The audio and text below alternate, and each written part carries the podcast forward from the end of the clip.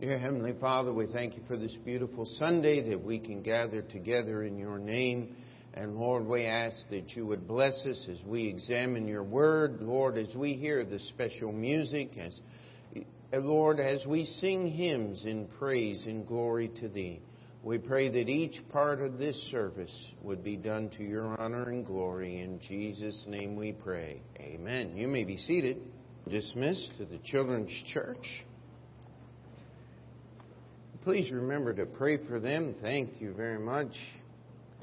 They're going through uh, a special program in the Children's Church dealing with the armor of God and how to serve the Lord. And so pray for them that they'll actually learn those things. And uh, turn with me, if you would, to Matthew chapter eleven. Matthew chapter eleven, the last two verses of, of that, or last... Uh, Next, uh, twenty-eight and twenty-nine, sorry. We'll read verse thirty as well, the last three verses of that chapter. And today I'd like to preach on the title of True Rest. Uh, we just went on vacation last week, and one of the things we tried to do was rest. And uh, my wife is often worried because she finds me working harder at things on vacation than I do sometimes here, uh, and, and uh, less seems to be accomplished. I mean, I, uh, I I love to fish. I just don't catch very many fish. Uh, and I work hard at it. I really do. Uh, but uh, uh, you have to have some cooperation there, and, and, and it just doesn't seem to happen very often. But I enjoy it anyway. But here... Uh, we come to verses twenty-eight, twenty-nine, and thirty of chapter eleven of the book of Matthew. And we're just going to kind of start here today. This is Jesus' call. He says, "Come unto me, all ye that labor and are heavy laden, and I will give you rest. Take my yoke upon you and learn of me, for I am meek and lowly in heart, and ye shall find rest unto your souls, for my yoke is easy and my burden is light." If we could start this morning with this, the seed of all false religion starts from the idea or from the prospect of what you can do for God. How many of you remember when you used to go to a church where it was a list of things you were supposed to do? And if you would keep doing those things, maybe someday you would have a hope of eternal life. How many would say, "Pastor, I went to a church like that, and and I tried, and I no matter how hard I tried, it was never felt like it was good enough." In fact, that's what Jesus told the rich young ruler, wasn't he? He said, "There's only one good. There's none good save one, that is God." And, and so Jesus is speaking here, and he says, "Come unto me." You see, the truth of real relationship with God is not what you can do for him. It's what he has already done for you. It's not how you can be good enough. That's why on the cross, Jesus said, "It is finished." And if it weren't so tragic, if it weren't determining people's eternity, it would almost be humorous that most religion is trying to finish what Jesus said he already finished on the cross.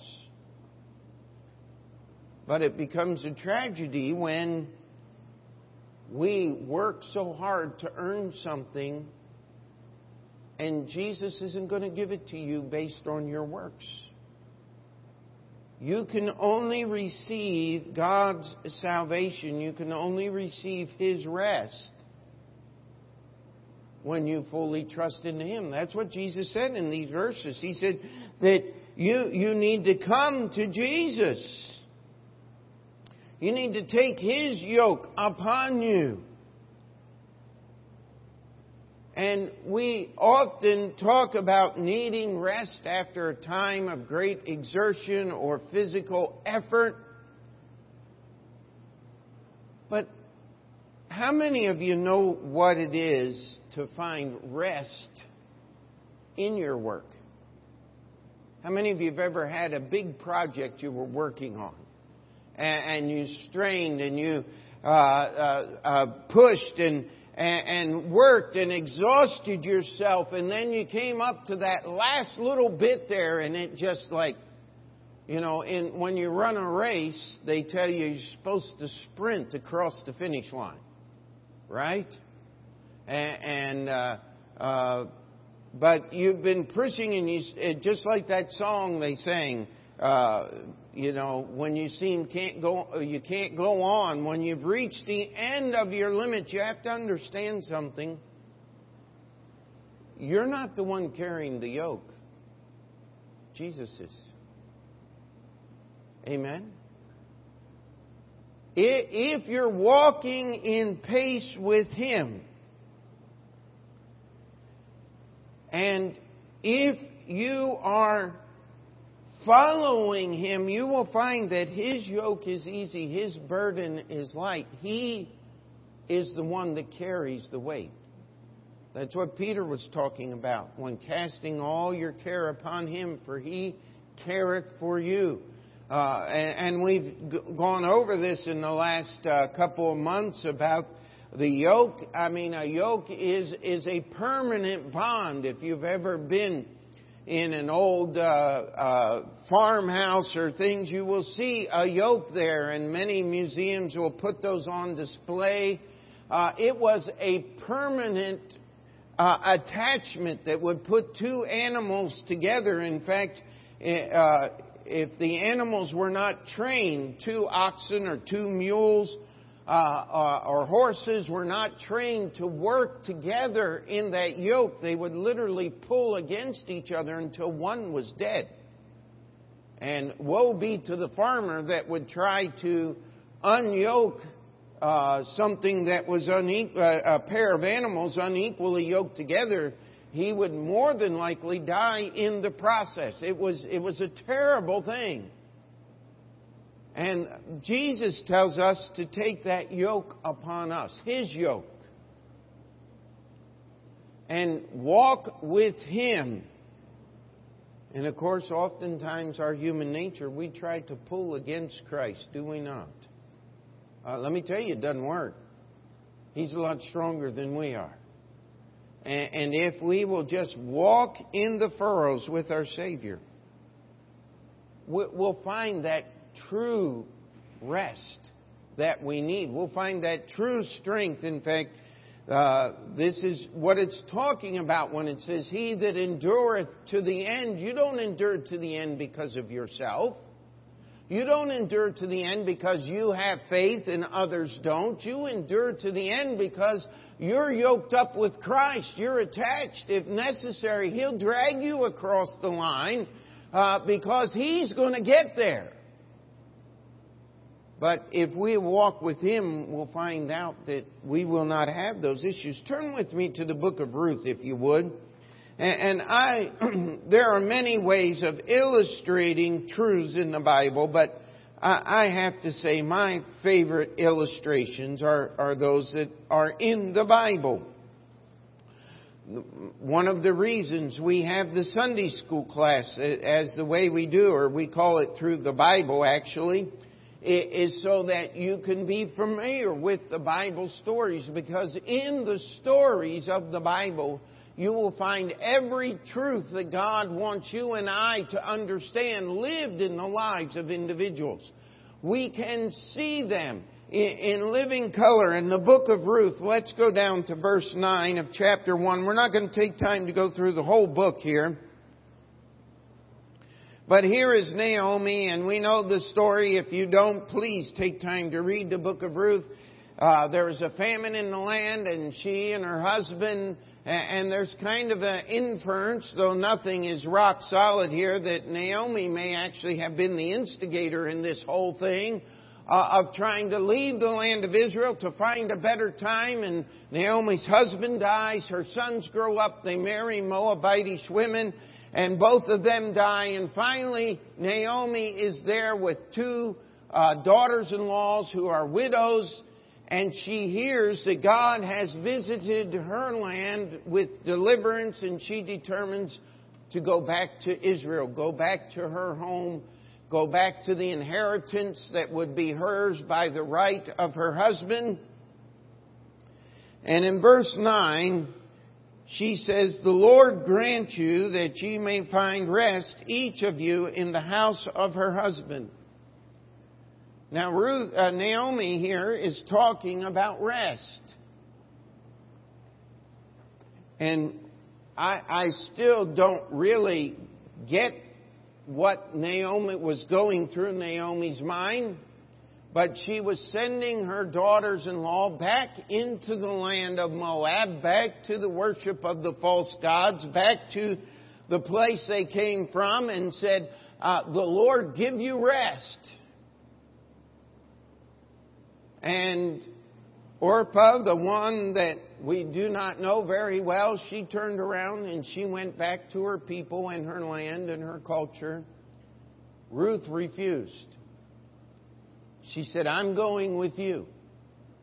And, of course, if you understand the Bible uh, and the things that are in the Bible, you'll know that there was uh, not a lot of love between the Moabites, the descendants of Lot, and the Israelites, the descendants of Jacob. There, there was a great deal of animosity and, and, and hatred that was there that just never... Even to this day, it is still there in that land. And Ruth went home, and she found that her life was really the life of a beggar. She would go through the fields as the reapers went through, and she would gather what had fallen out. It was hard work. It was uh, all-day labor for just a, a little bit. But we come to chapter three. And I want you to look with me in verse one. It says, "And Naomi, her mother-in-law, said unto her, My daughter, shall I not seek rest for thee, that it may be well with thee?" Now what we have here is Naomi. She comes back to her people, and, and they gather around as her and Ruth enter the city of Bethlehem, a little town, a small village there. And they said, "Is this Naomi? Could this possibly be?" And what? How many of you remember Naomi's response? She said, "Don't call me Naomi. Naomi means pleasant and sweet." She said, "Call me Mara or Mary." And that name means bitter. She said, "The Lord's taken everything away. My life is bitter. Do, don't call me pleasant and sweet anymore. That's not been my lot in life." And and I'll, I'll tell you, uh, just aside from the sermon, and I, I think this is a prayer that God would want us all to pray, "Lord, save me from being a bitter old man or a bitter old woman." Amen?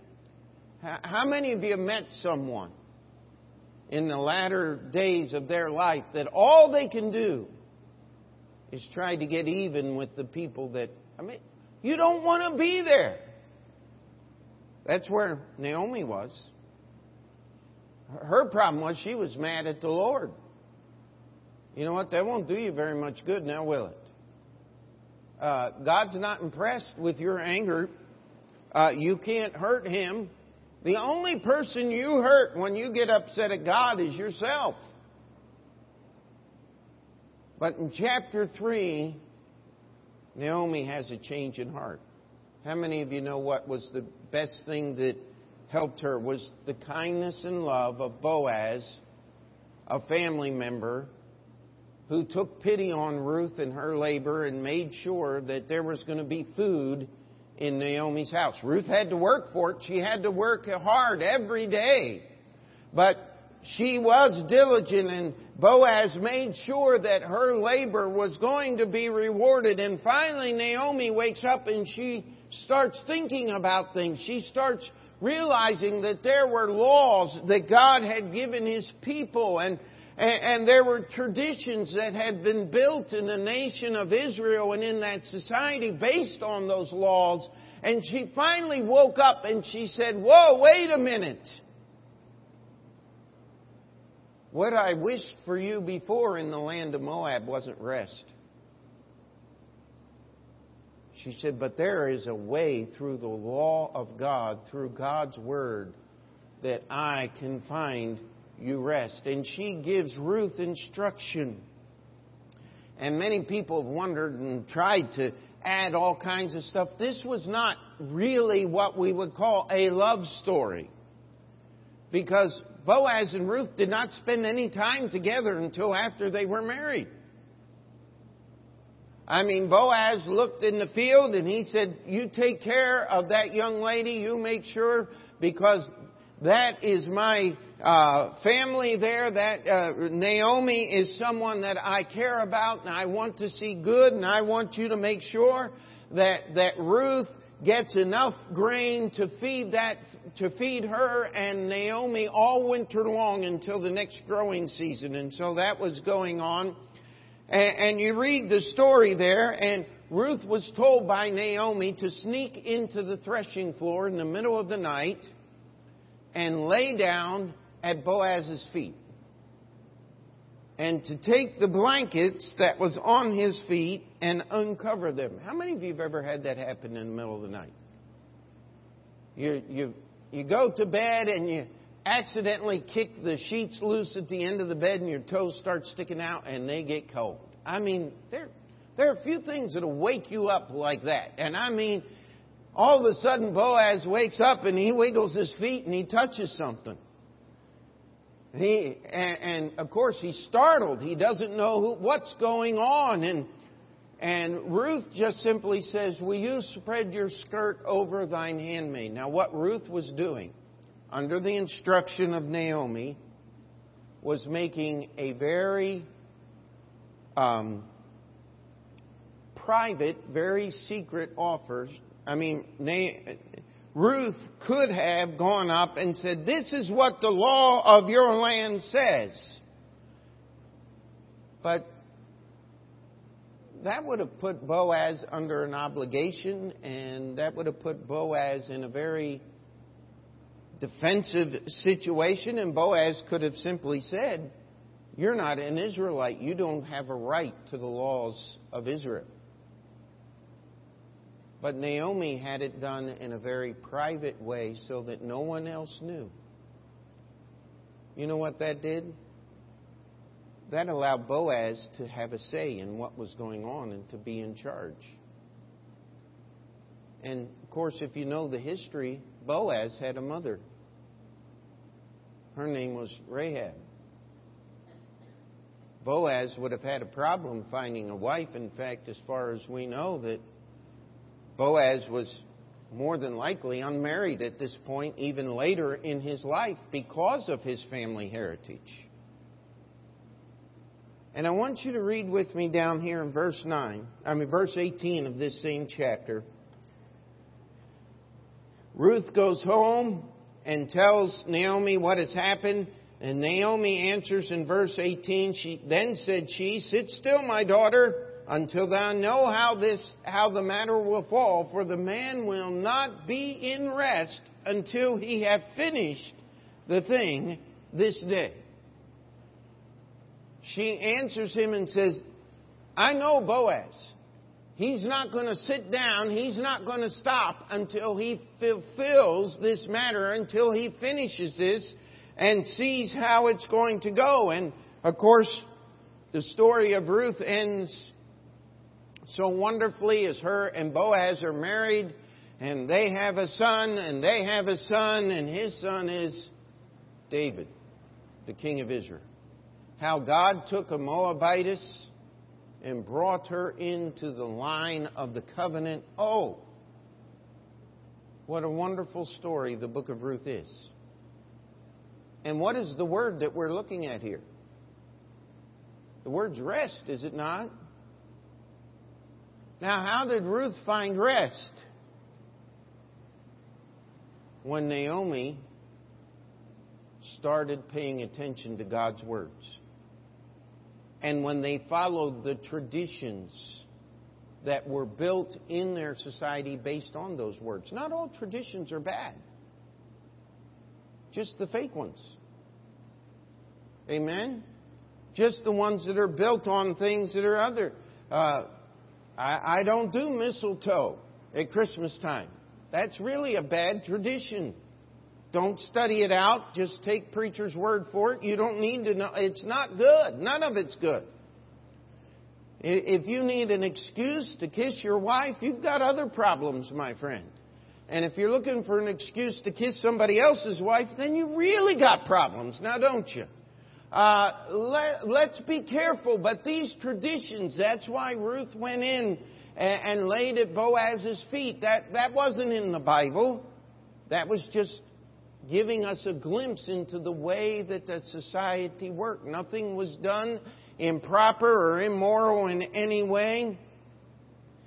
The, the example was here that Ruth found rest, not through plotting and planning, but through a simple obedience and adherence to the Word of God and the common rules that were part of their life and their society together. Does everybody see that?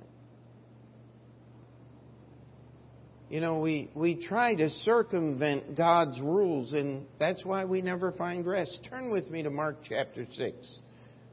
And here's another example that we just need to look at this morning.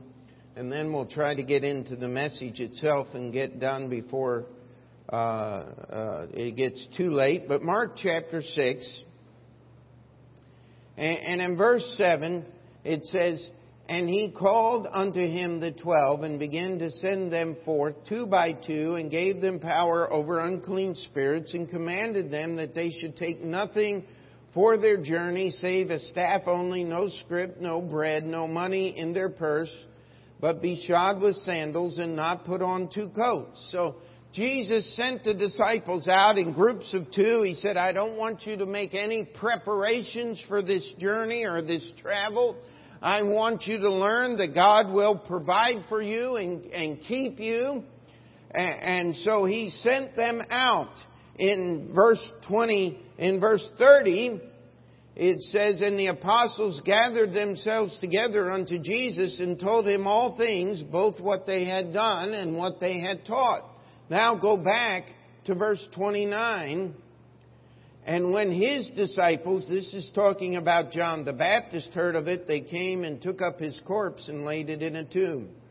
So we have some things happening here. John the Baptist is murdered by the wicked Herod. And of course, John the Baptist was the one that baptized all the apostles that had followed Jesus. And John was well known and well loved by the disciples, and And the details of his passing were, were not very pleasant. It was the plotting and planning of the wicked uh, second wife of Herod that, that uh, had John murdered. And in verse thirty-one, Jesus says, "And he said unto them, Come ye yourselves apart into a desert place and rest a while. For there were many coming and going, and they had no leisure so much as to eat." So things were very busy. And Jesus said, "I want you to come apart. We're going to go to a desert place and rest." Now, how many of you have read the rest of the chapter and know what happened? five thousand men showed up, plus women and children. And Jesus taught them all day long. And when it came eventide, the disciples were, "Don't we get a break yet?" Do you, do you see what the disciples missed that Naomi got? Where does the rest come from? The words of God. What was Jesus teaching all day? What the disciples needed? What weren't they listening to? Jesus. Why? Because they were trying to have a vacation. And this wasn't a vacation. They were working. In fact, they had to serve the food. And then as soon as it got dark, Jesus takes them all down to the shore and puts them in a boat. And they start rowing across the sea because the wind isn't being very helpful. And all of a sudden, the wind starts blowing the wrong way. Now it's about three o'clock in the morning. How many of you know what it means to just put in a thirty-hour day? I mean, all the way through into the next day. And, and I'll, I'll tell you, there's a special tired that hits you. Right about three or four o'clock in the morning. I spent a couple of years working the night shift. Uh, I would uh, get off school about one o'clock in the afternoon, go try to study and take a nap, and then get up and go to work at eleven thirty at night, and or eleven o'clock. And then I get off at seven o'clock the next morning and have to go to school. And and I'll tell you, there there's just a special kind of tired that hits you about three in the morning, and you're just sitting there going, Uh, and that's when Jesus came walking on the water. I'll tell you what, they weren't tired anymore. They were scared out of their minds. I mean, it, it's it's hard for you and I to relate because we have T V shows and we have computer-generated images, and they can make just about any kind of unreality appear before you on the screen. But imagine a life where none of that was real. None of that was even possible. And all of a sudden you're there in a boat in the middle of the lake, and here comes a person, an image of a man, a shadow, walking across the water. Tell you what, it'd terrify you. How many of you know what happened next? Peter says, "If it be thou, Lord, bid me to come out on the water." And he did. And then he took his eyes off Jesus and sank, and Jesus had to rescue Peter and bring him back to the boat. I want you to look down with me in verse fifty-one of this same chapter.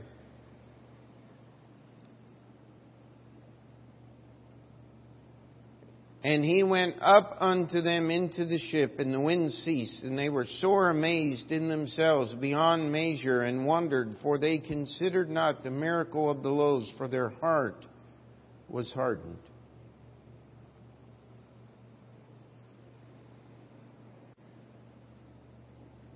Can I tell you, Jesus asked the disciples to come apart and find rest, but the disciples didn't find any rest until Jesus was in the boat in the middle of the night. That's when the disciples gave up and just trusted in Jesus. Do you see the picture there? Do you see the illustration of what rest really is? It's not you working it out. It's not you serving God. It's you trusting in Jesus Christ. You know, one of the reasons we get worn out, turn with me to Hebrews chapter four. And if you want the definitive chapters in the Bible on rest, it's Hebrews chapters three and four. They, they draw together everything that is in the Bible, talking about the rest that God wants us to have. And verse nineteen of chapter three, it says, "So we see they could not enter in because of unbelief."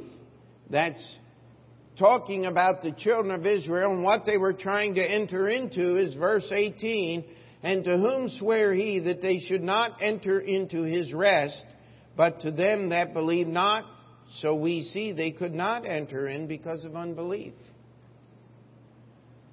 The children of Israel wandered in the wilderness forty years. Do the math. six hundred thousand men had to die. The number of the armies of Israel before they could enter into the promised land because they refused to believe God could deliver them and give them entrance and victory over their enemies in the land of Canaan. Let's start in verse one. "Let us therefore fear, lest the promise being left us of entering into his rest, any of you should seem to come short of it. For unto us was the gospel preached as well as unto them, but the word preached did not profit them, not being mixed with faith in them that heard it. For we which have believed do enter into rest, as he said, as I had sworn in my wrath that they shall enter into my rest, although the works were finished from the foundation of the world. For he spake in a certain place of the seventh day on this wise, and God did rest on the seventh day, rest the seventh day from all his works. And in this place again, if they shall enter into my rest. Seeing therefore it remaineth that some must enter therein, and they to whom it was first preached entered not in because of unbelief. Could I challenge you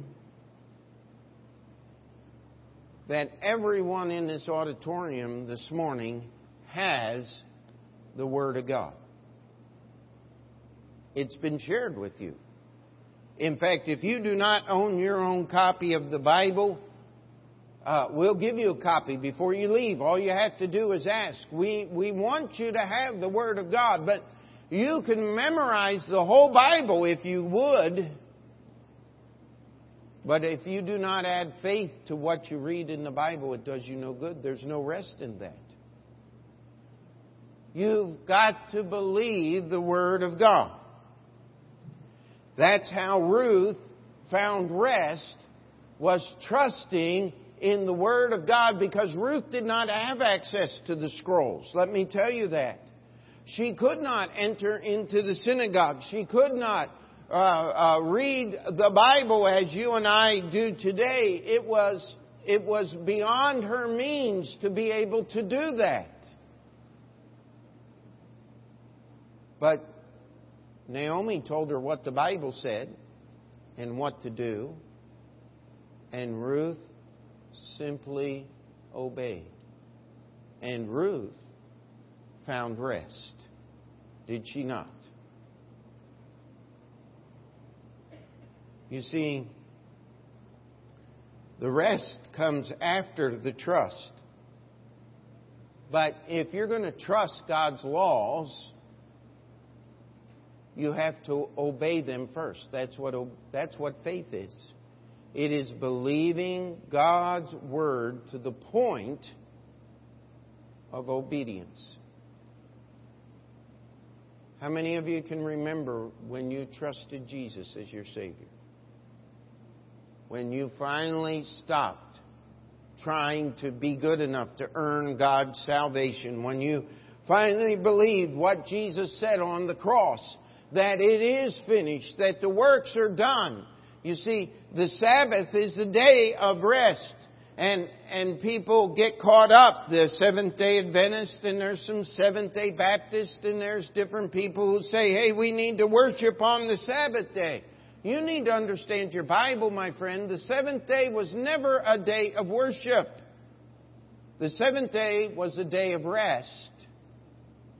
And how every believer keeps those that commandment of the Sabbath day today is every day is a Sabbath to those that believe on the Lord Jesus Christ. Because I rest in Him for my eternal salvation. Not in me, but I rest in the Lord Jesus Christ. That's salvation. Look at verse ten if you would. For he that is entered into his rest, he also hath ceased from his own works, as God did from his. Let us labor, therefore, to enter into that rest, lest any man fall after the same example of unbelief. You know, there's a lot of people that are going to miss heaven. We say by the skin of their teeth, or by that much, or uh, I heard one preacher many years ago say a lot of people's going to miss heaven by about eighteen to twenty inches, the distance from your brain to your heart. Because they understand everything in their head, but they've never believed and trusted with their heart. And that's just simply so true.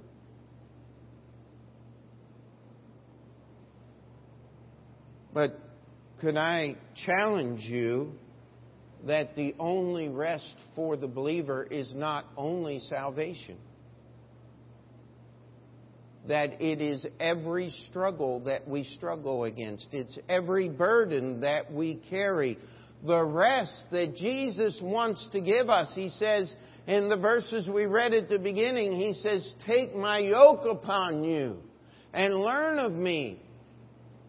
You know, one of the hardest things to do in this world, and people try and sell their souls for, is to be recognized. Everybody wants to be recognized for something. Just pick up the newspapers. It's all about people trying to be important. How many of you have ever played that game? Trying to be important, trying to recognize, trying to uh, uh, win the rat race. Well, there's only one way you win the rat race. You got to be the best rat. But if you're going to get saved, you can't be a rat. You have to be a sheep. Amen? Uh, they talk about swimming with the sharks. There's only two things you have to do to swim with the sharks. Number one, be a shark. And number two, don't bleed. Uh, if you, if you, uh, even if you are a shark and you bleed, uh, chances are you're not going to be around very long. They, they devour their own. You know what? Sheep don't devour anything except grass. And we need to understand something.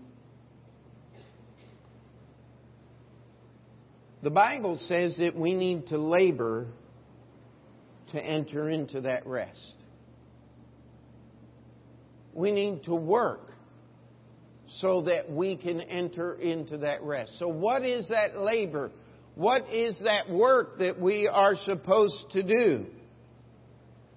Well, look at the next verse. This verse is often taken without its context, but here is its context.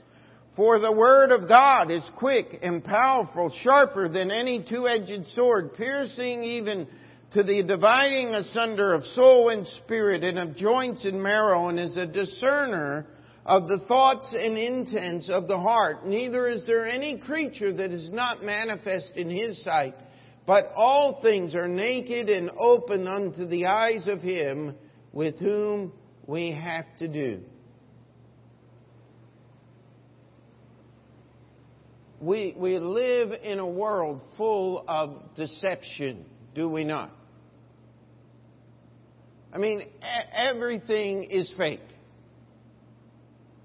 Isn't that true?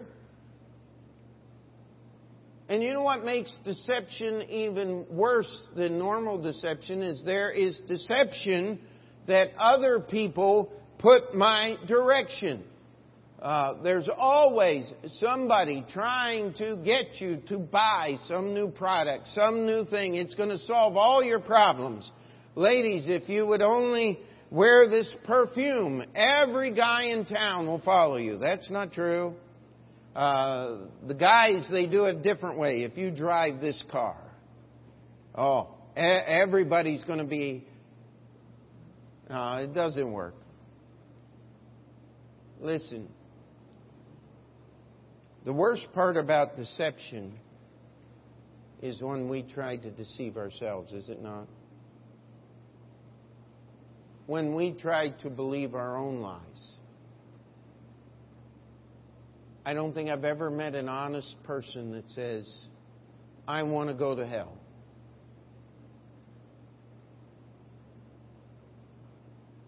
But how many people are going to go there? Jesus said, "Broad is the way, and wide is the gate, wide is the gate, and broad is the way which leadeth unto destruction." And what? Many be that go in thereat. You know, as a as a preacher of the gospel, my my first desire is that you would lay aside the deception and the self-deception of this world and trust Jesus as your Savior, because that's the only way you're going to get to heaven. We say amen to that.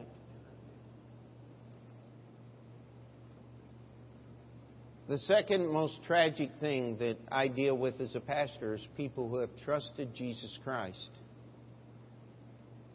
and then try to solve their own problems their own way.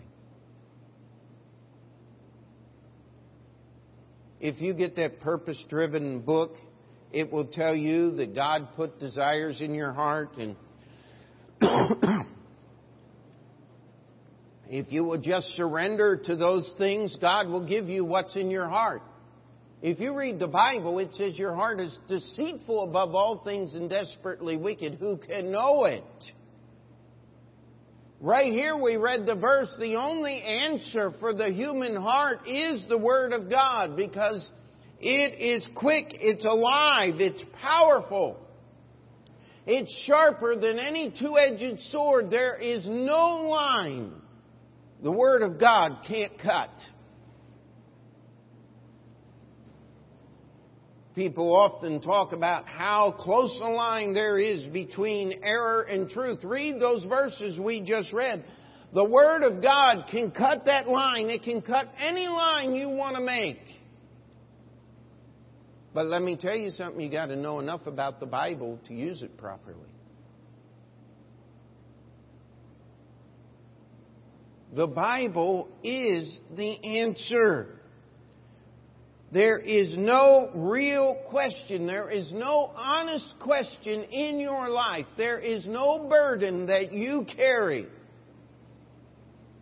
that the Word of God doesn't have the answer. And you know, one of the most wonderful things about using the Word of God is I don't have to figure it out.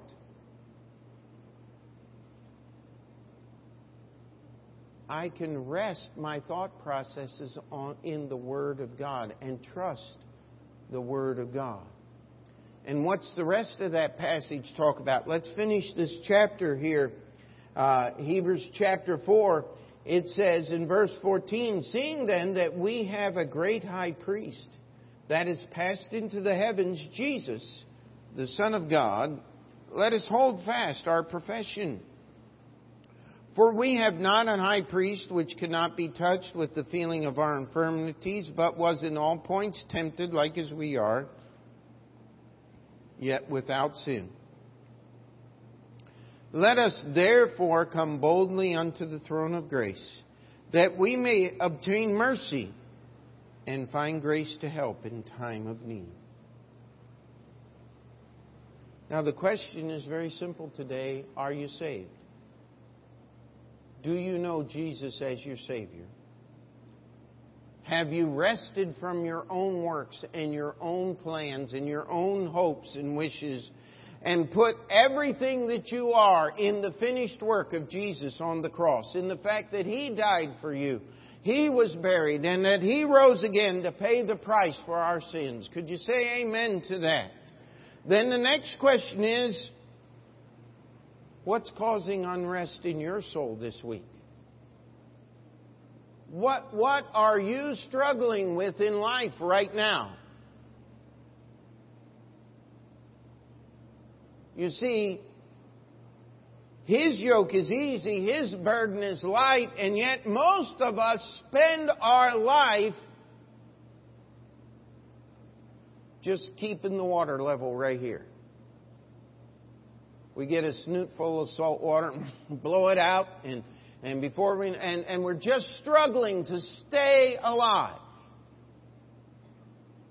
Is that the relationship that God wants us to have with Him? What did Nehemiah tell the children of Israel, even in their sin? He said, "The joy of the Lord is your strength." You think joy and rest go together? Hello? Go like this if you agree with me. Yeah, I mean, it does, doesn't it? I mean, when you wake up and you just feel rested and ready and, and you don't have a care in the world, that, that's a, that's a wonderful thing, is it not? Doesn't happen very often. You know why? Because we're we're trying to carry our end of the yoke.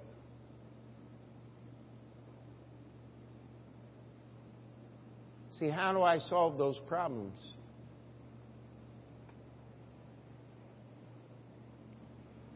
This book has the answer. And there's not anyone, including the devil himself, whose deceit will not be laid bare and open by a proper application of the words of this book. How many of you have ever been tricked by someone? I remember getting a phone call one time from the I R S, and they said if I didn't pay them so much money uh, that they were going to send the cops out and have me arrested. And, and man, I'll tell you what, I was just sitting there going, where in the world did this come from? We, I said, well, where are the notices? And they said, well, uh, we sent them. You didn't get them. And I'm going, something, something's wrong here. And I finally got the guy to be quiet for thirty seconds and called my lawyer. And he laughed. Oh, that was the most wonderful laugh I've ever heard in my life. He said, it's a scam. And, and he said, it's a lie. He said, that, that's not the way the I R S works. And I'm sitting there going, shh. I got back on the phone. And, and the guy says, well, what, what can you do right now? I said, I'm not doing nothing for you. Send the cops. Show up. Click. You know how easy we are? We, we are deceived so easily.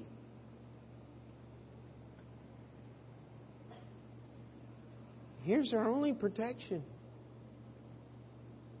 You see, I've got a written word that if I'll read, it'll tell me what is a false hope and a false wish and a false desire in my own heart. What is the difference between lust and love? Then I can come boldly to the living word and I can obtain mercy. Do you remember how to get mercy?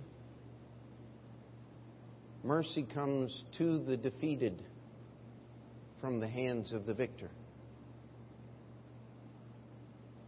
Do you remember the day that you admitted defeat and you couldn't save yourself? That's when you got mercy to get saved. Amen. How about taking what's troubling your heart and your soul and bringing it before the throne of grace and admitting that you can't solve this problem, but Jesus can. He said you'll obtain mercy. And what are you going to do? Let's, let's read that last phrase there. You're going to obtain mercy and you're going to find grace. You obtain mercy by admitting your defeat and putting yourself wholly in the hands of Jesus Christ. That's when you find grace. God's unmerited favor, what we don't deserve. That's what a home in heaven is, amen? That's what hope of His soon return is. That, that's grace. Uh, there, there comes a time in all of our lives, or many times actually, when we just feel like, I'm at the end of my rope, I can't go another step. Oh, wait a minute. Instead of expending all your energy holding on, how about you admit your defeat to Christ? And you'll find out, Philippians chapter three, He's already holding on to you. And you can obtain mercy. And you're going to find grace. How many of you have ever been reading your Bible and all of a sudden read a verse that answered a question that you were fighting with, that gave you direction? Put your hand up. Let other people see. I'm not the only one that's ever done that. Isn't that grace? Hello? Isn't finding grace a wonderful thing? You see, that's what real rest is.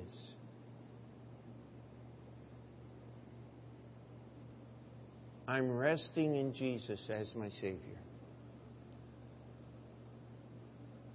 You know, I've I've had some people say, "Well, you you you've just been lucky." No. No, if if lucky were the thing, you ought, you ought to go with me on a fishing trip sometime. Lucky I'm not. Uh, you you want luck?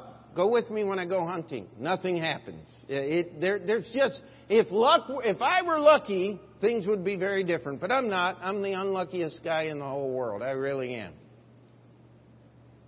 But I'll tell you what I have found. I've obtained some mercy of the Lord. And I found grace. I found grace to solve those problems of life. I found grace to give strength to keep going. I found the rest that Jesus has. I'm very thankful for vacations. I enjoy them. Try to anyway. But I'll tell you, the real rest isn't in a vacation. The real rest comes when I stop and take stock of what's going on in my life and come to Jesus and admit my defeat and obtain mercy. Amen. The real rest comes when I find more grace to keep walking with Him each and every day. Yes, sometimes God takes a little longer to answer our prayers or meet our needs than we think He ought to.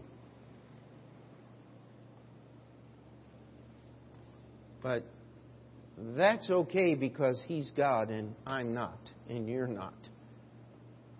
You see, if I'm going to rest in Him, I got to let Him do it His way. Because His way is always best. Remember, it's His yoke. It's His burden.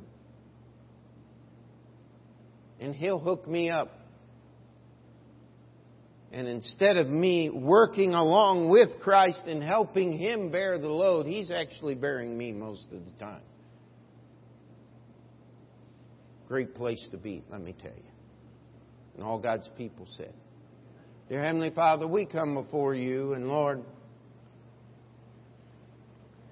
as we look at Your Word and we find the answers that are here and the rest that is promised, Lord, I, I pray that there would not be one in this auditorium that has not found the rest in eternal salvation through the finished work of Jesus Christ. And if there be one here today that does not know Jesus as their Savior, that, Lord, they'd be willing to let us open up a Bible and answer those questions and show them what it means to simply trust Jesus. Lord, I pray for the believers that are here today, and even though they're saved and heaven is for sure,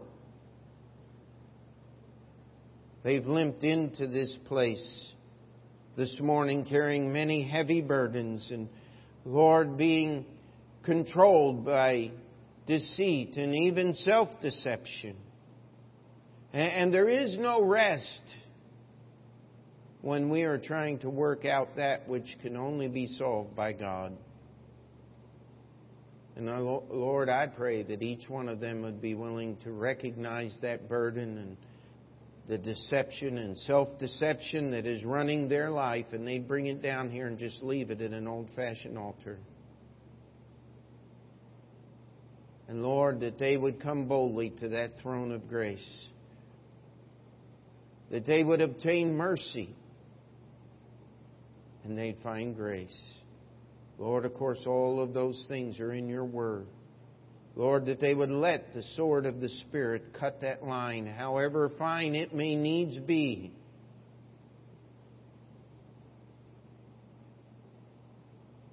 But Lord, that we would deal truly and honestly with ourselves and with You.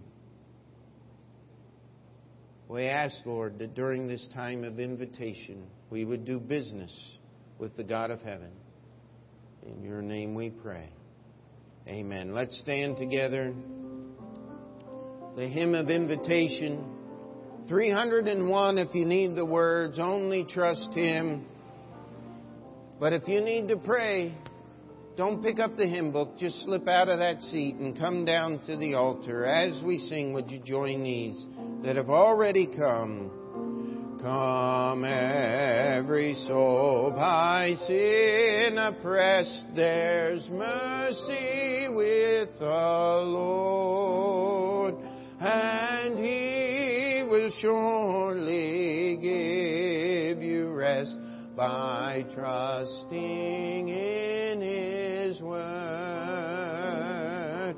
Only trust Him, only trust Him, only trust Him now.